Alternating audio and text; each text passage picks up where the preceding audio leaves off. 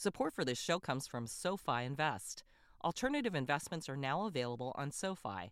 Unlock the potential to build and protect your wealth with alts including real estate, venture capital, pre-IPO unicorns, and more at sofi.com/wsj. Active investing products offered through SoFi Securities LLC member FINRA SIPC. Alternative funds have unique risks, including the risk of loss, may charge high fees, can be illiquid, and may not be suitable for all investors. Prior to investing in any fund, carefully consider the investment objectives, risks, charges, expenses, and important information contained in a fund's prospectus. Here's your money briefing for Thursday, February 8th.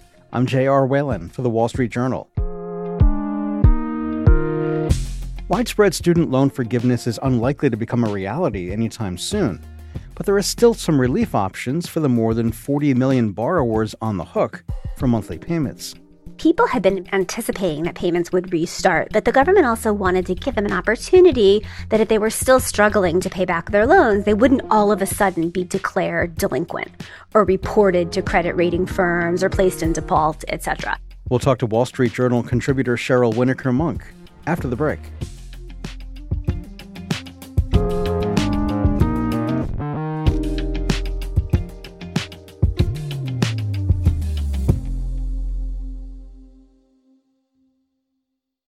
Hi, I'm Ben Rizzuto, wealth strategist at Janus Henderson Investors. Is a brighter future possible? At Janus Henderson, we think it is. For 90 years, we've worked to help clients achieve superior financial outcomes and fulfill our purpose of investing in a brighter future together. We know that this means our thinking and our investments are helping to shape millions of futures. At Janus Henderson, we are committed to helping you invest in a brighter future for the next 90 years and beyond. To learn more, go to janushenderson.com.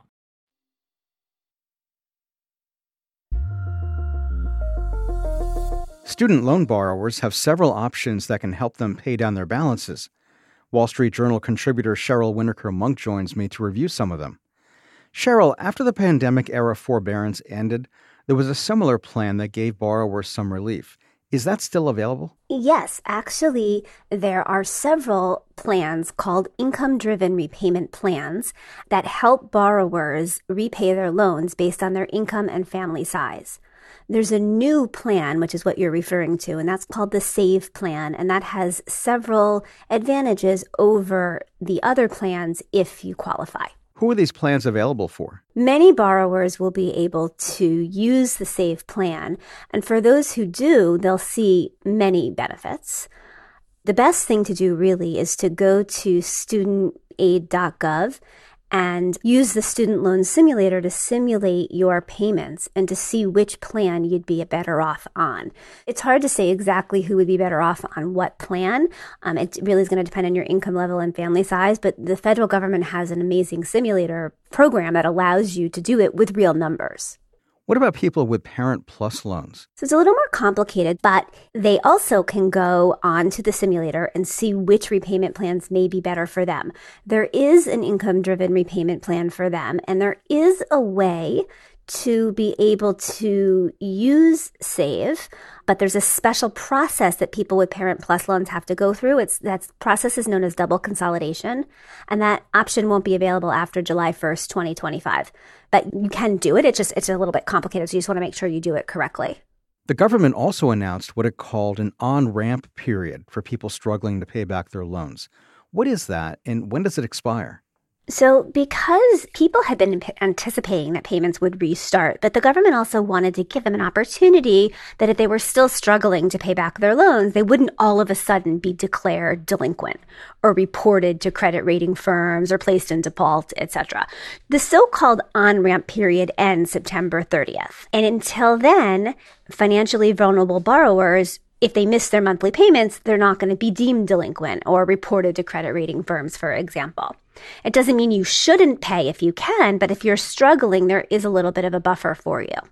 But what if that date comes and people are still worried about paying their student loans? Even before the grace period ends, you really need to call your servicer if you feel like you're going to have a hard time repaying your loans.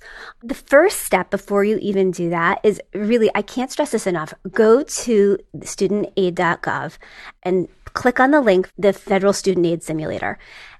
This will help you figure out what payment plan could be right for you. If you can get on an income driven repayment plan, you could have zero payments per month. And so even if you're struggling now, maybe you're on the wrong repayment plan. So that's why I say, like, even before that on ramp period ends, like you should go to the government website today to figure out if you could qualify for lower payments. And maybe you won't even have to worry about not being able to repay your loans when the on ramp period expires. Could a private lender help somebody manage their payments?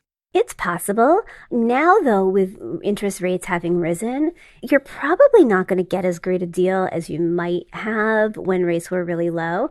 Uh, the other thing is, is when you go to a private lender, once you take your loans away from the federal program and you go to a private lender, you lose all the federal protections.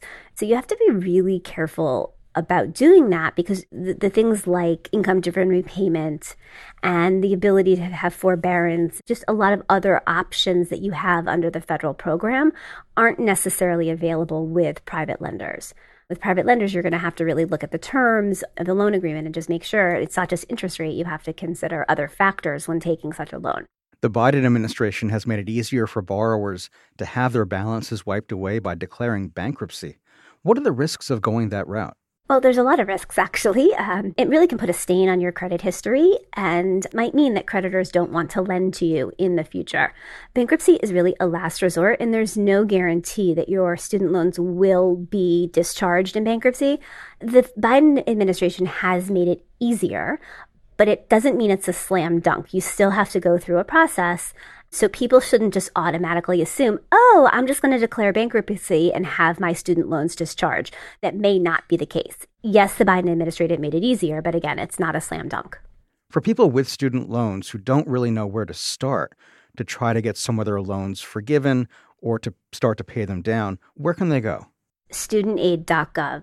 There are resources on loan repayment, on loan forgiveness, just the click down links that you can look through. You can figure out who your loan servicer is. You can do the simulator that I was talking about, this loan simulator. You can look for information on income driven repayment plans. You can look on how to consolidate your loans. You can look up the types of forgiveness you might be available for, whether it's public service loan forgiveness or teacher loan forgiveness or other types of loan forgiveness that you might be eligible eligible for. It's a really good resource. And, you know, sometimes there's a problem with some of these government websites is there's just information overload. If you just take the time to look under the loan repayment section of the website and the loan forgiveness section, those are really good starting points, and people really shouldn't feel stuck. These are paths to help them move ahead. That's WSJ contributor Cheryl Winokur Munk. And that's it for your money briefing. We'll be back tomorrow with WSJ's Anne Marie Chaker to discuss why more offices are encouraging workers to leave their desks, close their laptops, and drink coffee. This episode was produced by Ariana Aspuru, with supervising producer Melanie Roy. I'm J.R. Whalen for the Wall Street Journal. Thanks for listening.